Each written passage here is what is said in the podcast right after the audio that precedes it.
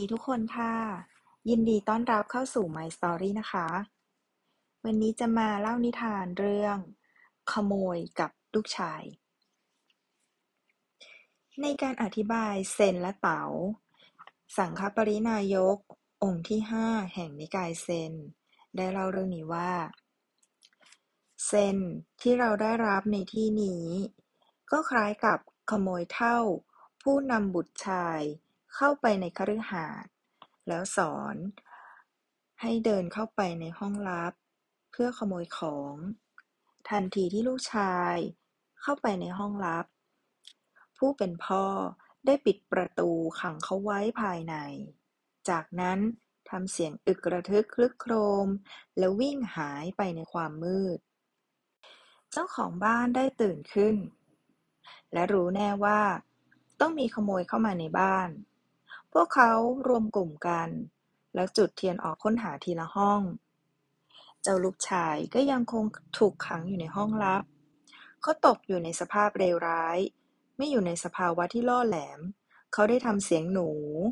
เพื่อให้ผู้คนค้นหาสนใจ เจ้าของคฤหาสน์จึงสั่งให้คนรับใช้เปิดห้องลับ ทันใดนั้น ชายหนุ่มได้กระโดดออกมา เป่าเทียนดับไป พร้อมกับผลัก ผู้รับใช้ออกไปด้านข้าง จากนั้นวิ่งอย่างสุดชีวิต บรรดาผู้อาศัยในคฤหาสน์ได้รวมกลุ่มกันออกตามล่าด้วยความเดือดดาล ชายหนุ่มไม่สามารถสลัดทิ้งพวกเขาได้ ท่านใดนั้น เขาก็เกิดความคิดเมื่อเห็นมีบ่อน้ำอยู่เบื้องหน้า เขาผลักก้อนหินใหญ่ลงไปในบ่อน้ำแล้ววิ่งออกไปอีกทางหนึ่ง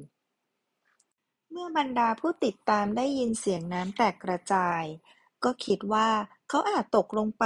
หรือกระโดดลงไปในบ่อน้ำ จึงได้ค้นหาอยู่แต่ที่นั่น ด้วยแผนการนี้ ชายหนุ่มจึงสามารถหลบหนีได้ เขากลับไปที่บ้านและเล่าให้บิดาฟังว่าได้เกิดอะไรขึ้นกับเขาบ้าง เมื่อได้ฟังจบ ผู้เป็นบิดาจึงกล่าวว่า เอาละเจ้าพร้อมที่จะเป็นขโมยได้แล้ว อะไร คือประเด็นสำคัญของเรื่องนี้ สังฆปรินายกองค์ที่ห้า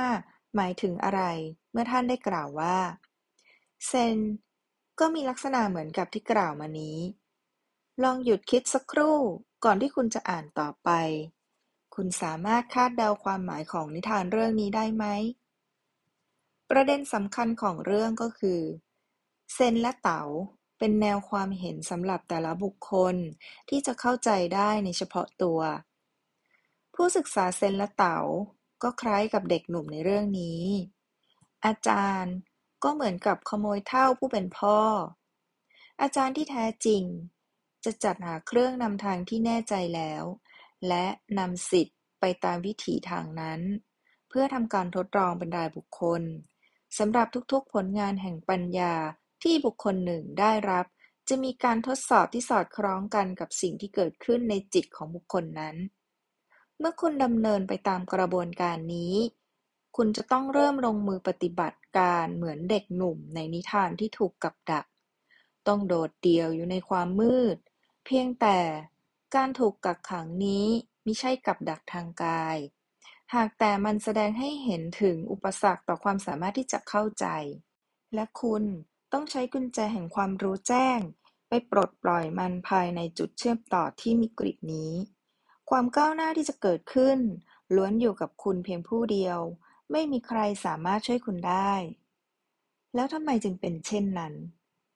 ตามที่ได้กล่าวมาข้างบน เราได้บอกแล้วว่า มันเป็นกระบวนการไม่ใช่เหตุผล และนี่คือบางสิ่งบางอย่างที่คุณจะต้องทำด้วยตัวคุณเพียงผู้เดียว ตามธรรมชาติที่แท้จริงแล้ว เซนและเต๋า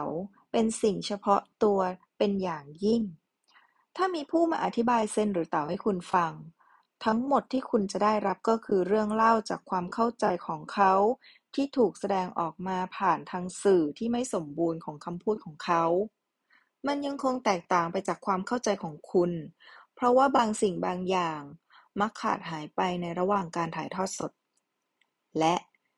ความเข้าใจของเขาจะถูกผูกมัดอยู่กับการรู้โดยสัญชาตญาณและการสัมผัสรู้ของเขาเอง ซึ่งมิใช่และไม่สามารถเป็นการรู้โดยสัญชาตญาณและการสัมผัสรู้ของคุณไปได้เลย วิธีเดียวที่จะทำให้เซนและเต๋าเป็นลักษณะเฉพาะตัวของคุณเองก็คือ ต้องหาความยุ่งเหยิงนี้ภายในจุดศูนย์กลางให้พบ และ ทำให้การหลบเลี่ยงความจริงของคุณ กลายเป็นการทำให้บรรลุผล และความเป็นหนึ่งในระหว่างการพัฒนาทางจิตอย่างรวดเร็วนี้ ศัตรูของคุณก็คือความโง่และความคิดผิด เมื่อคุณกำจัดมันได้สำเร็จ ความเข้าใจจะเริ่มปรากฏขึ้นในใจเป็นครั้งแรก และหลอดไฟแห่งความแสงสว่างก็จะเริ่มฉายแสงอยู่ภายในจิตของคุณ คุณจะพบ กับนาทีทองอยู่เรกาและประสบความสำเร็จ การศึกษาเซนและเต๋าครอบคลุมไปถึง ความก้าวหน้าที่นำไปสู่ความรู้แจ้งส่วนบุคคล ในคำอธิบายของเรื่องนี้ ครอบคลุมถึงคุณสมบัติการเป็นขโมย และเปลี่ยนไปเป็นขั้นตอนของการเป็นอาจารย์ที่แท้จริง สำหรับวันนี้เป็นนิทานสั้น ๆนะคะ แล้วพบกันใหม่ครั้งหน้าค่ะ สวัสดีค่ะ